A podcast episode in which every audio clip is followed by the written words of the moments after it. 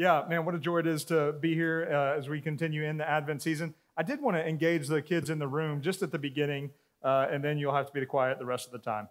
Uh, but I did just think of y'all a, a, little bit. I love, as I was talking about last week, I love, uh, you know, this season. I love getting gifts. I love receiving gifts.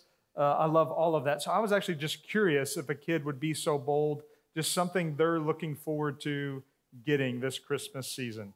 You can raise your hand, you can blurt it out, whatever you want to do. Just a gift you're hopeful to get.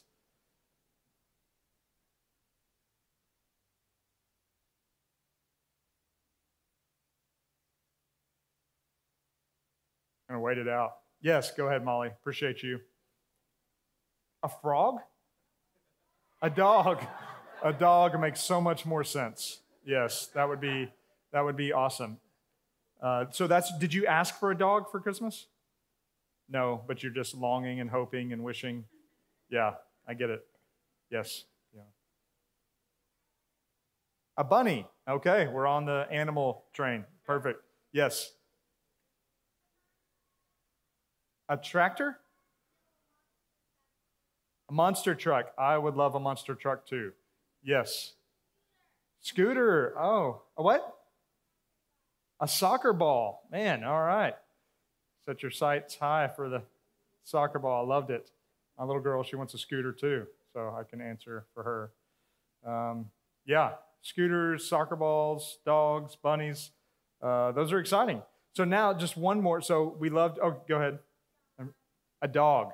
So now everybody wants a dog. And so uh, my kids have wanted a dog. We had a dog. They didn't want the dog we had and now they want a dog that we don't have anymore. But that's a long story. That's not what we're here to talk about. Um, kids, I am also curious, just if anybody, so love to give gifts, love to get gifts.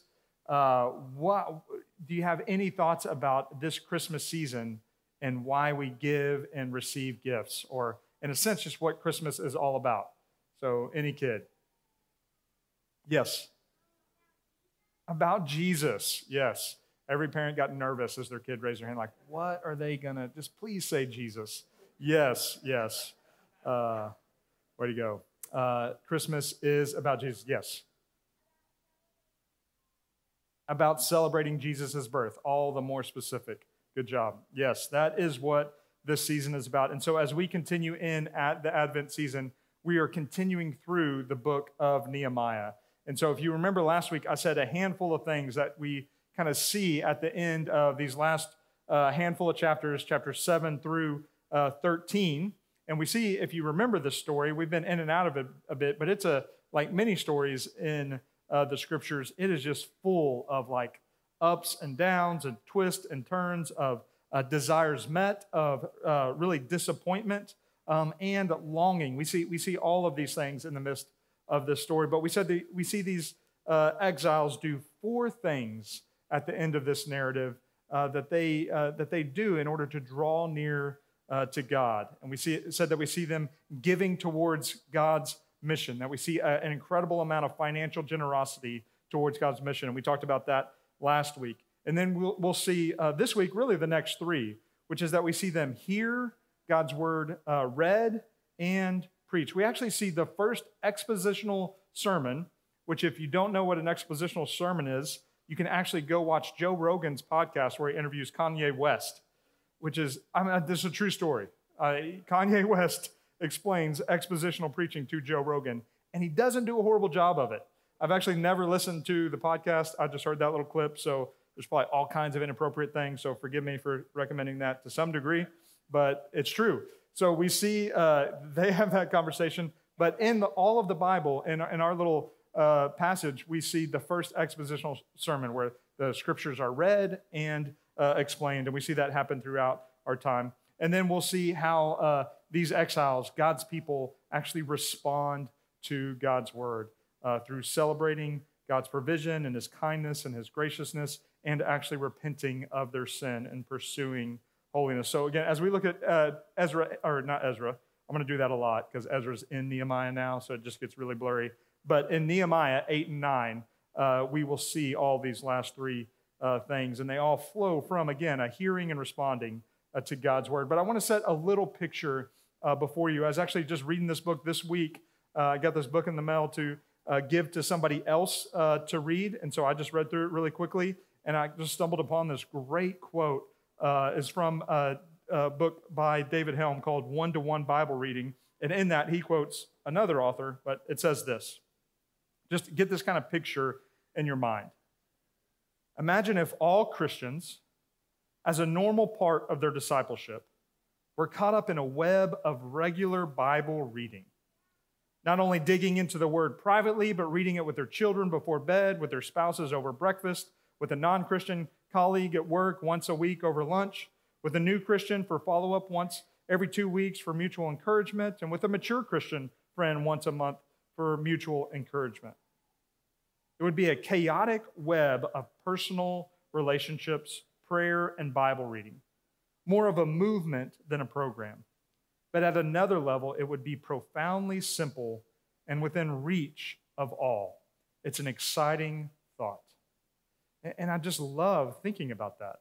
I love thinking about just the uh, organic reality of God's people desiring and hungering for His word and uh, responding uh, to that desire. Really, in these two chapters in Nehemiah, we get a little bit of a taste of what revival could look like. Um, we get a little bit of a taste. I think, to be honest with you, when Ezra and Nehemiah are preached as uh, kind of just what revival looks like, I think it's a little oversold because I think there's a lot that's still lacking in Ezra and Nehemiah. Um, but I do think we get taste of it all along the way, and we see some of that uh, here in chapters 8 and 9. And it comes from the people of God returning to the Word of God and the God of the Word. It's not just exalting the Bible as words, but it's realizing that the Bible came from this God. And so they go to the Bible to seek and know and understand uh, this God. Um, so if we desire to see anything like revival, we must return to God's word. And, and when I say revival, I don't mean like maybe you're like me and you grew up in a on occasion in a fundamental Baptist church and revival meant you went to church every night of the week and there seemed to be a few more people there and you're not really sure what it was going on, but you were just at church more. And it was revival. It just you scheduled revival on the calendar and then you went and then it happened and then it was over and then kind of went back to the non-revival season. Um, or revival may look like every Sunday for you if that's what uh, kind of uh, church background uh, you you mean, or I think even now, man, just with the craziness of our culture, like I definitely don't mean revival. So, so many people are, are even marrying revival re- with American politics. Um, and, and I definitely do not mean that. I mean the Spirit of God meeting his people in a way that turns our heart and our affections back to God in a profound way. Um, and, and that's what we see here uh, in Nehemiah. So we'll, we'll read the first three verses and then we'll cover a good bit of ground. So you can turn to Nehemiah 8 if you're not already there. Uh, and then I'm going to read Nehemiah 8, just verses 1 through 3 for us. And so if you'll stand, uh, if you are able, in honor of reading God's word. Nehemiah 8, verses 1 through 3. And all the people gathered as one man into the square before the water gate. And they told Ezra the scribe to bring the book of the law of Moses that the Lord had commanded Israel. So Ezra the priest brought the law before the assembly, both men and women, and all who could understand what they heard on the first day of the seventh month. And he read from it facing the square before the water gate from early morning until midday, in the presence of the men and the women and those who could understand. And the ears of all the people were attentive to the book of the law. This is the word of the Lord. Amen. Have a seat. So here's, here's a few things we're going to see and learn from this passage today.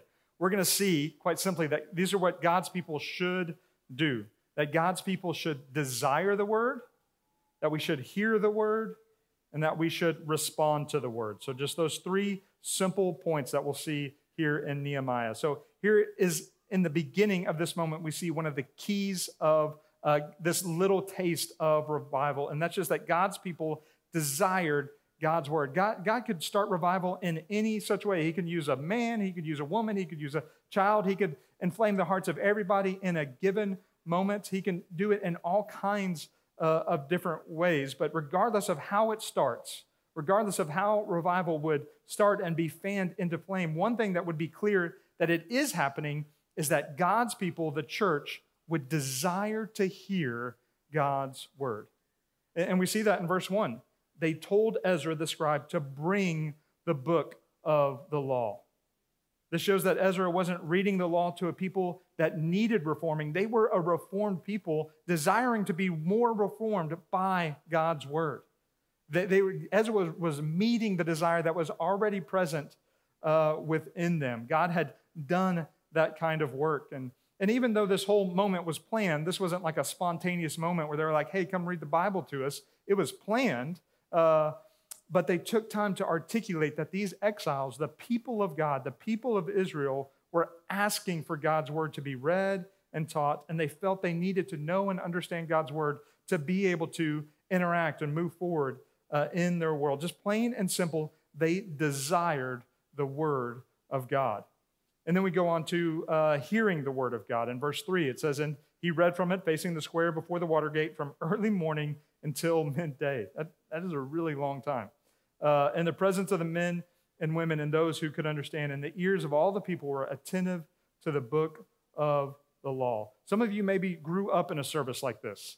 Like you were just a part of a church circle or denomination where you went to church early and it just ended when it ended. and you weren't really sure when that was going to be. And as a kid, you were like, I hope it's going to be soon. Um, but, uh, but, you know, you just had this kind of uh, church experience. Uh, this is a long time to listen to the word of God. And this is kind of where we see that miraculous kind of desire. Like this is probably about six hours or so that they're just hearing and listening to uh, the word of God. Think of, about the many things that you or I could do for six hours, and there are many, and that we would enjoy every bit of those six hours.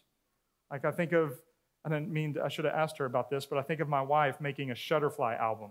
I'm not sure there's an end to the amount of time where she could enjoy that.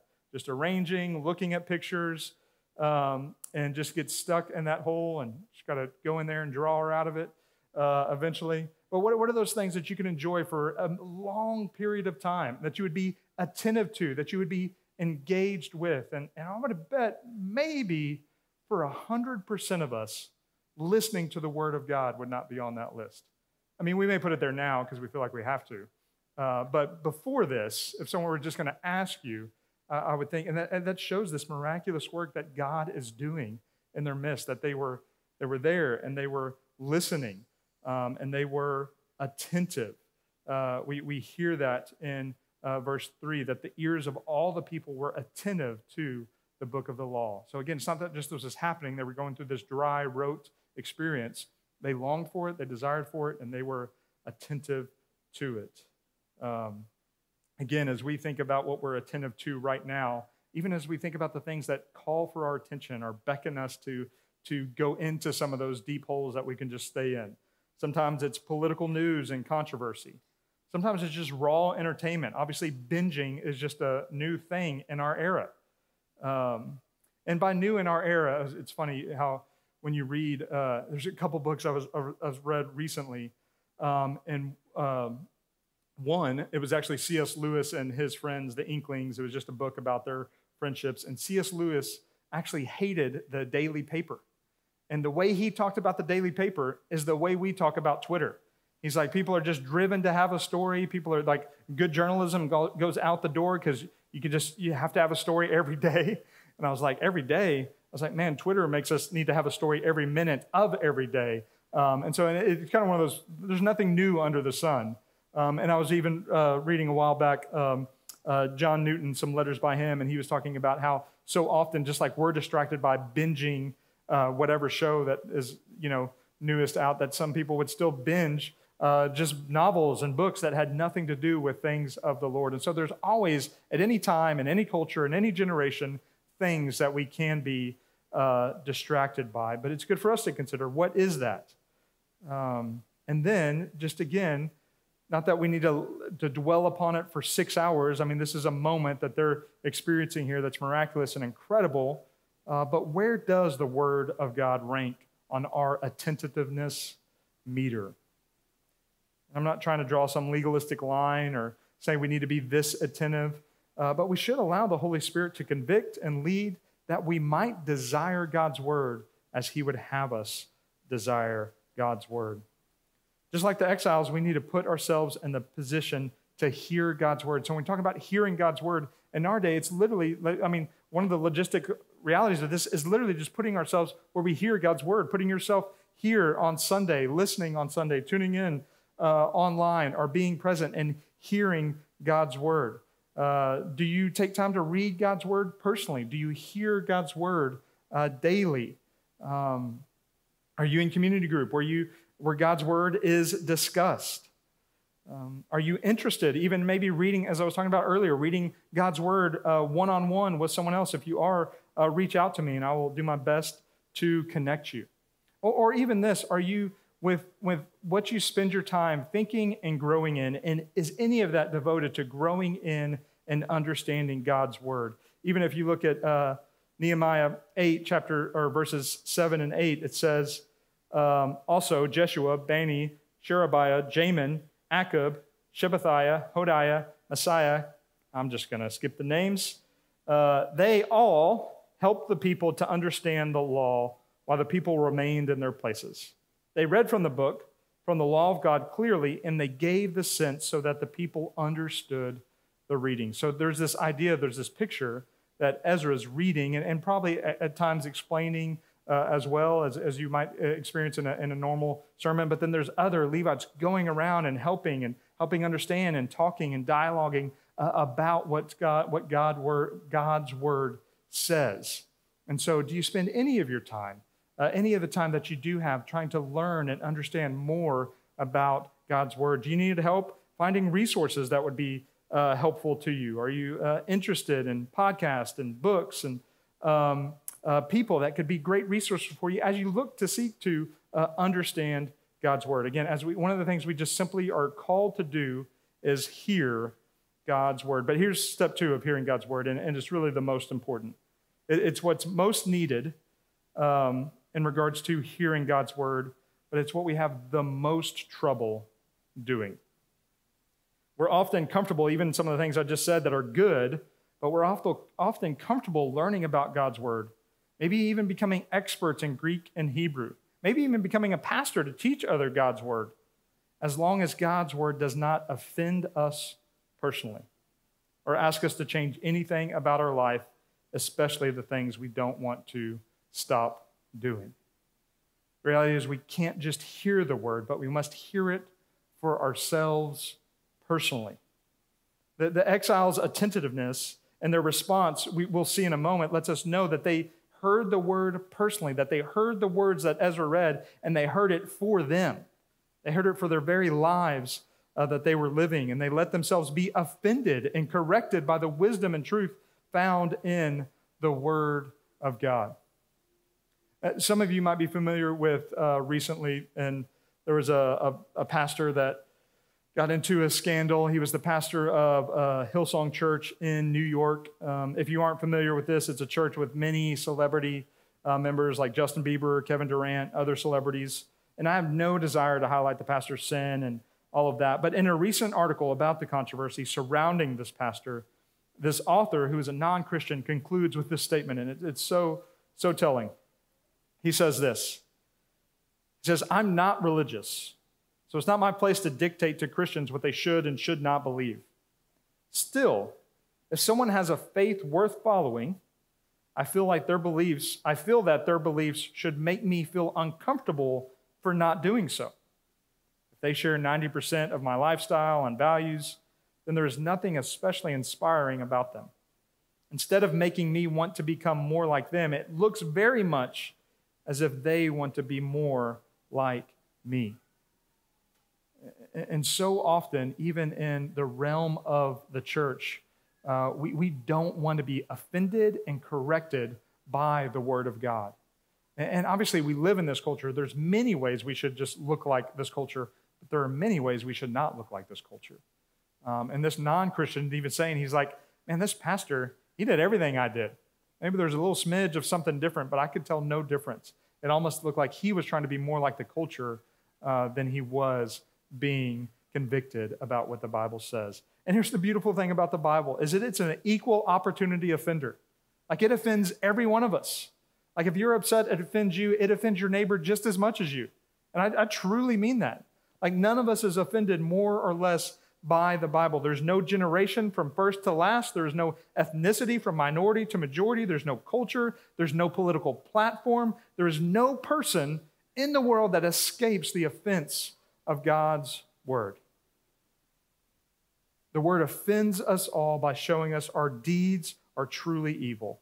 Often our knee jerk responses are incredibly selfish, and that we all need more grace than we often realize. It's what the Word of God says about us. I think 2020, man, has been uh, full of so much struggle and suffering and many things, just for me personally and for us as a church and for obviously the world. But I think even in 2020, where there's much that God's Word has to say to us, much comfort and encouragement, um, and much, uh, much to say to us. But I think if we're going to experience 2020 and respond to 2020 in a uniquely Christian way, something we have to do is embrace the correction and rebuke of God's word. Um, this is an opportunity for Christians to embrace the offense of God's word on all of our life. If anything shows us our reluctance to do this, it's our response to COVID 19. Like in, in the precautions we feel like we should or should not take. Like this is just a great opportunity, again, for, for the Bible not to leave any of us out and offend us all. If we're honest, we're often experts in why other people are wrong and infants in how God's word might correct us. Um, we, we can go all day long explaining what we or someone else should do, uh, but we might be a little short on conversation if we're talking about how we've been convicted about our own response through God's word. This was actually true of me this week. I was talking to Ginger about some of this, and she was challenging me on something which, you know, obviously she shouldn't have been doing. Um, that was a joke, sorry. Um, but we were ta- taking some, we, we were talking through it, and we were taking some time to pray afterward. And for some reason, I felt led to go get the Bible and uh, just pull up the day's reading. Uh, I'd already done it, but I was just like, you know what, I'm just going to read a little something before I pray. Sometimes I like to do that. So I think she prayed, and while she was praying, I pulled up a verse, um, and it was just the first verse I read before I was about to start to pray, and it was Proverbs 29 1. It says, He who is often reproved, yet stiffens his neck, will suddenly be broken beyond healing. And I was like, Really? This is, I mean, to be honest, I stiffened my neck to this verse. That was my knee jerk reaction. I was like, ah, that was just random. I didn't, I shouldn't have read that one. I should have skipped on down or something.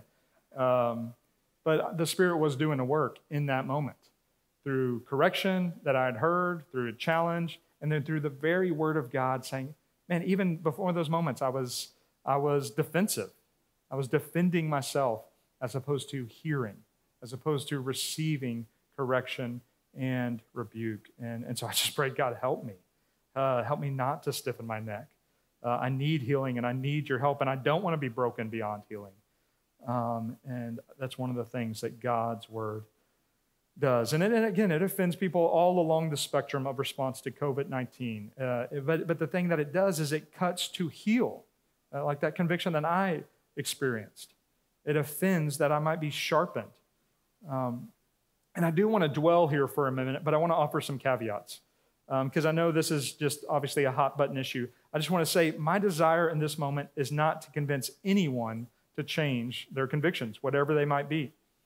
Um, where we want to convince people to respond like we are, the Bible is more concerned with sanctifying us in our response.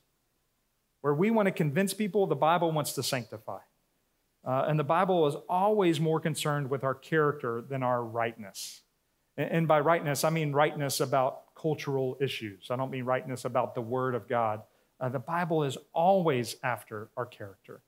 The Bible is always calling us uh, to image uh, this Jesus that uh, we follow. I loved what uh, I saw a favorite pastor of mine, Ray Ortlund. He said this He said, Dear American Christians, Philippians 4 5 is still there on the page of our Bibles.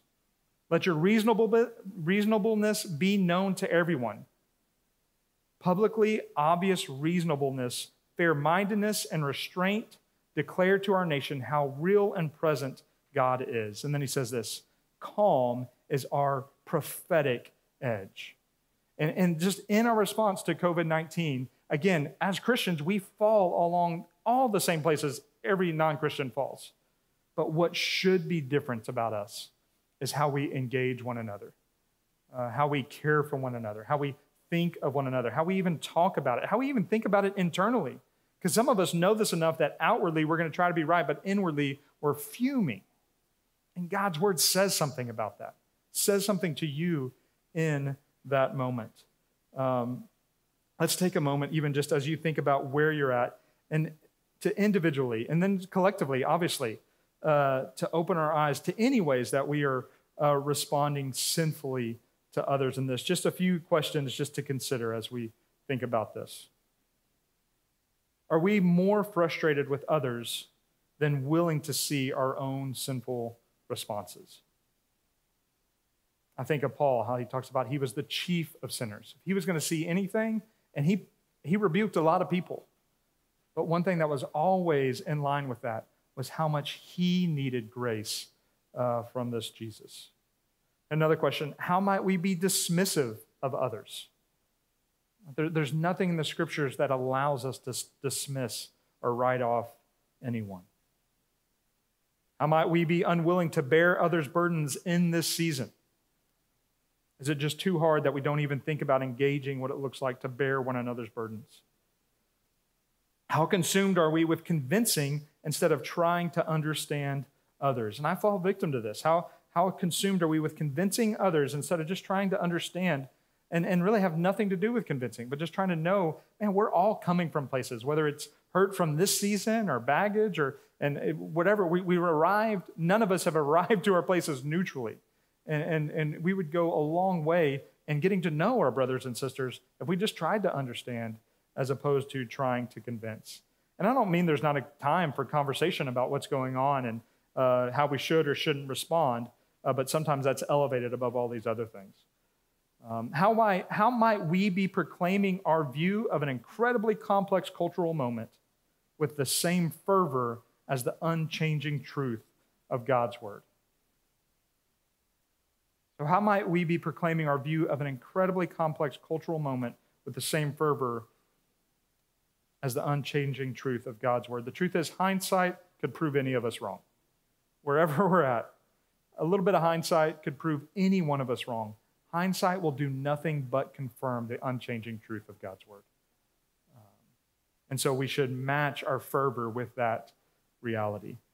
And then finally, is there any way we have embraced isolation or convenience as opposed to the challenging work of being known and knowing others in this season?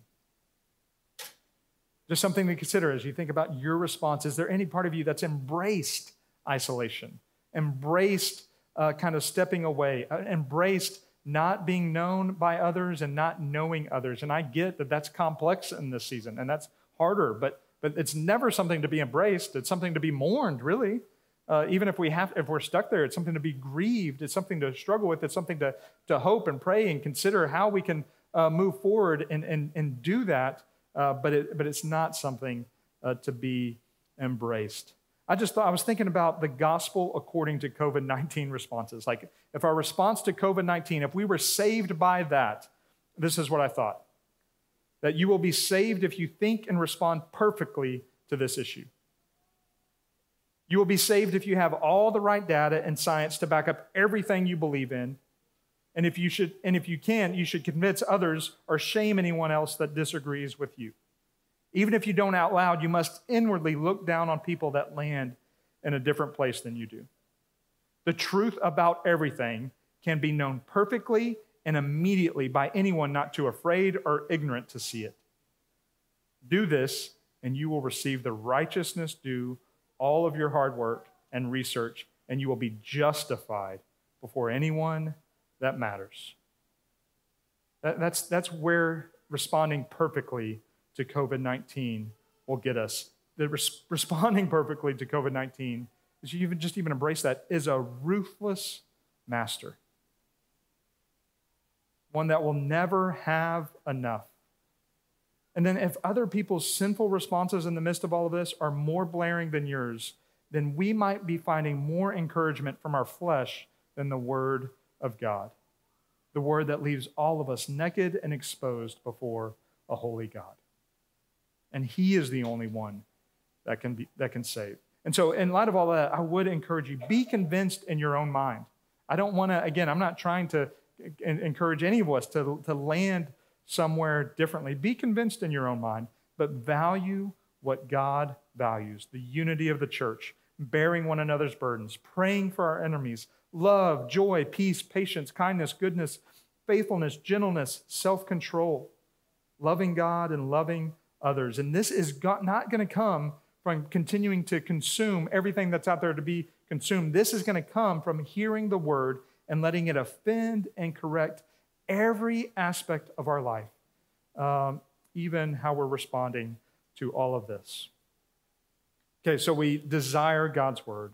Then we hear God's word. We just literally hear it, hear the preaching of his word, hear the Bible read, and then we hear it for ourselves. And then finally, we respond to the word. Look in Nehemiah 8, verses 9 through 12.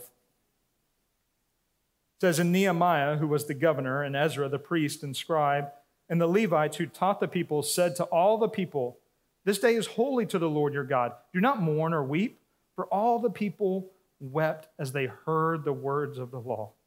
And he said to them, Go your way, eat the fat, and drink sweet wine, and send portions to anyone who has nothing ready, for this day is holy to our Lord. And do not be grieved, for the joy of the Lord is your strength. So the Levites calmed all the people, saying, Be quiet, for this day is holy. Do not be grieved. And all, just stop crying. It's just, I don't like that picture.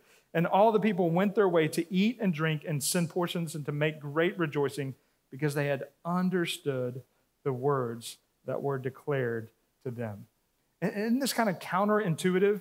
Like, especially if you've learned about repentance and thought about responding to God's word and repenting, it's like, man, we need to be grieved and then we get to rejoice, which isn't a horribly wrong way to think about it. But here in this picture, it just shows how, you know, there's not always this linear view of, of repentance and how we're responding uh, to God. They're like, no, hey, there's going to be a time for that, but right now we need to feast. Right now we need to drink good drink and eat good food, and we need to celebrate. And if anybody doesn't have any, let's get together and let's make sure they have all that they need so that we can all celebrate that this word has come to us.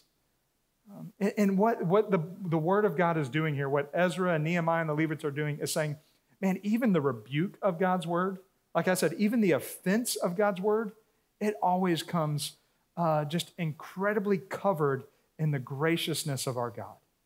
That, that there's no offense that doesn't come uh, full force with the grace and mercy and compassion of our God towards us. To be honest with you, sometimes we even kind of want to hear the offense or want to hear the rebuke separate of his grace so we can just kind of, uh, you know, just kind of hang out there for some reason or another. But God's word is always telling us about his grace and kindness towards us, even as uh, it rebukes us. They wanted it to be known that the primary message of grace uh, for their sin was to be celebrated that it was God's kindness is one of the things that leads uh, to any kind of repentance, as we see in Romans 2. Paul says, Do you suppose, O man, you who judge those who practice such things and yet do them yourself, that you will escape the judgment of God? He's talking about uh, uh, incredible hypocrisy. He says, Or do you presume on the riches of his kindness and forbearance and patience, not knowing that God's kindness is meant to lead you to repentance. So, again, no hard word from God about anything in your life comes to you outside of the context of an abundance of grace that is available to you. That, that if anything I've said or anything the Bible ever convicts you uh, about, it comes in the context of an abundant of God's grace. To the non Christian, it's an invitation to stop striving uh, I love what uh, I think I've told you. I'm reading this book called Communion with God by John Owen, and he says this about non Christians striving and this kind of idea. He says, People convicted of their sin who do not know Christ nor the fellowship of his sufferings would create holiness out of their own depths. They would work it out in their own strength. They start with difficult strivings and then follow with vows and duties and resolutions and commitments, sweating at it all day long. They continue this way for a season until their hypocrisy ends, for the most part, in apostasy.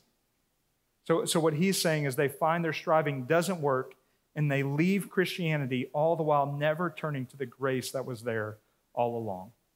They're like, I'm going to do better. It's going to be better. I'm going to try harder. And they keep trying that and they finally get to the end of that and they think, I just couldn't do it. All the while they miss the very message of Christianity to them, is that, of course, you couldn't do it. That's why Jesus did it for you. That's the invitation to non Christians. And the invitation to Christians is simply to believe what is said about you in Romans 8 1. There is therefore now no condemnation for those who are in Christ Jesus. Yes, you have sinned. Yes, you still sin, but Jesus was pleased to take the condemnation that all of your sin deserves. And so, brothers and sisters, if God's kindness leads to repentance, let's be pleased to do that very, that very thing. Let's be pleased to, to walk in this kind of repentance. We, we see the exiles respond with a prayer. It's, a, again, like the longest prayer uh, in the Bible. And, and basically, I'm just going to summarize it. It's a prayer of repentance that shows God's long, incredible patience. Aren't we glad that God's patient? His continually calling his people back through the prophets and through the judges. And then we see repentance and we see deliverance, but it all eventually continues to end in judgment. And before we look down on them and think, man, why didn't they figure it out? Let's listen to, again, Paul's words to us. In Galatians 4 3, he says this In the same way, we also, when we were children, were enslaved to the elementary principles of the world. We're no different than them. But when the fullness of time had come, this is Advent right here, Galatians 4 4. But when the fullness of time had come, God sent forth his Son, born of a woman, born under the law, but not just to receive gifts as we celebrate in this season, but this is why he came to redeem those who were under the law so that we might receive adoption as sons. He came to be like us that we might be adopted into his family. And because you are sons, God has sent the Spirit of His Son into your hearts, crying, Abba, Father. So you are no longer a slave, but a son. And if a son, then an heir through God. That, that, that is what Advent is all about. That Jesus came to be born of a woman, that we might be adopted into the family of God.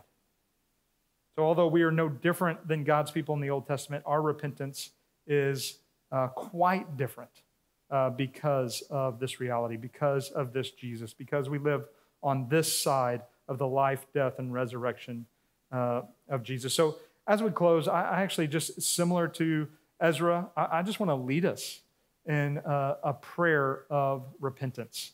And so I'm going to uh, use uh, some words by John Owen if it sounds a little old. Uh, and I'm going to read and lead us in some prayers. And then I'm just going to give you some time even as kids are getting sorted, and if you're at home and kids are running around, uh, I'm just going to leave you some time to make some of these prayers your own. As the, the Holy Spirit's moved and convicted or rebuked or offended, or you're wrestling with any of that, uh, just give you some time to, to work through that uh, on um, your own. That we might, just like uh, in this passage, we see them repent both corporately uh, and uh, individually. So let's bow our heads, close our eyes. Let's enter into just a time of considering and thinking about who Jesus is and what he's done, and just engaging in repentance. And so,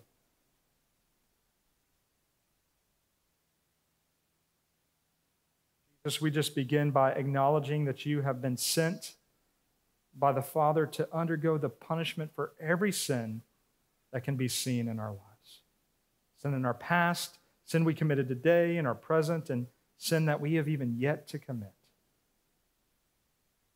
And you have answered God's call of justice for them, that we might not endure our just separation from you in hell. Lord Jesus, may, may this gracious reality inform our repentance. Take a moment just to silently let go of any objection that Jesus has dealt completely with your sin.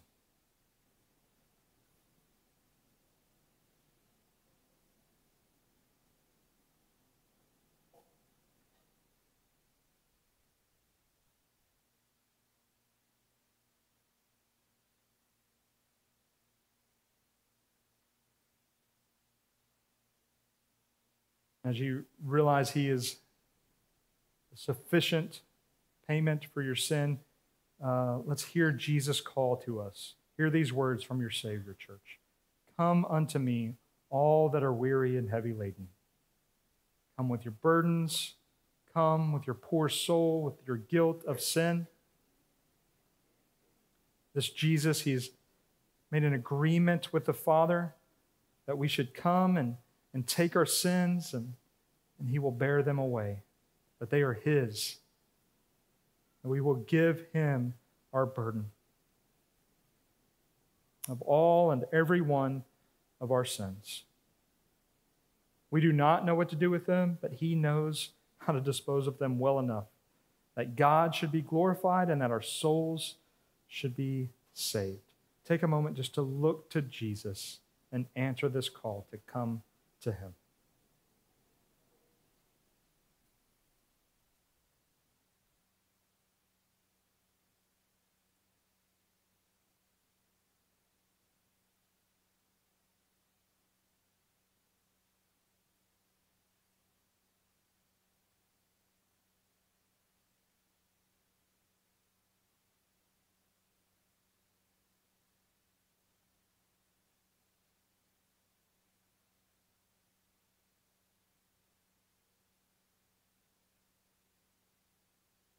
And now, church, lay down your sins at the cross of Christ upon his shoulders. This is our faith's great and bold venture upon the grace, faithfulness, and truth of God to stand by the cross and say, He is bruised for my sins and wounded for my transgressions. And the chastisement of my peace is upon him. He is thus made sin for me. Here I give up my sins to him that is able to bear them and to under go them. Take a moment to pray to yourself and confess your sins and lay them down at the cross.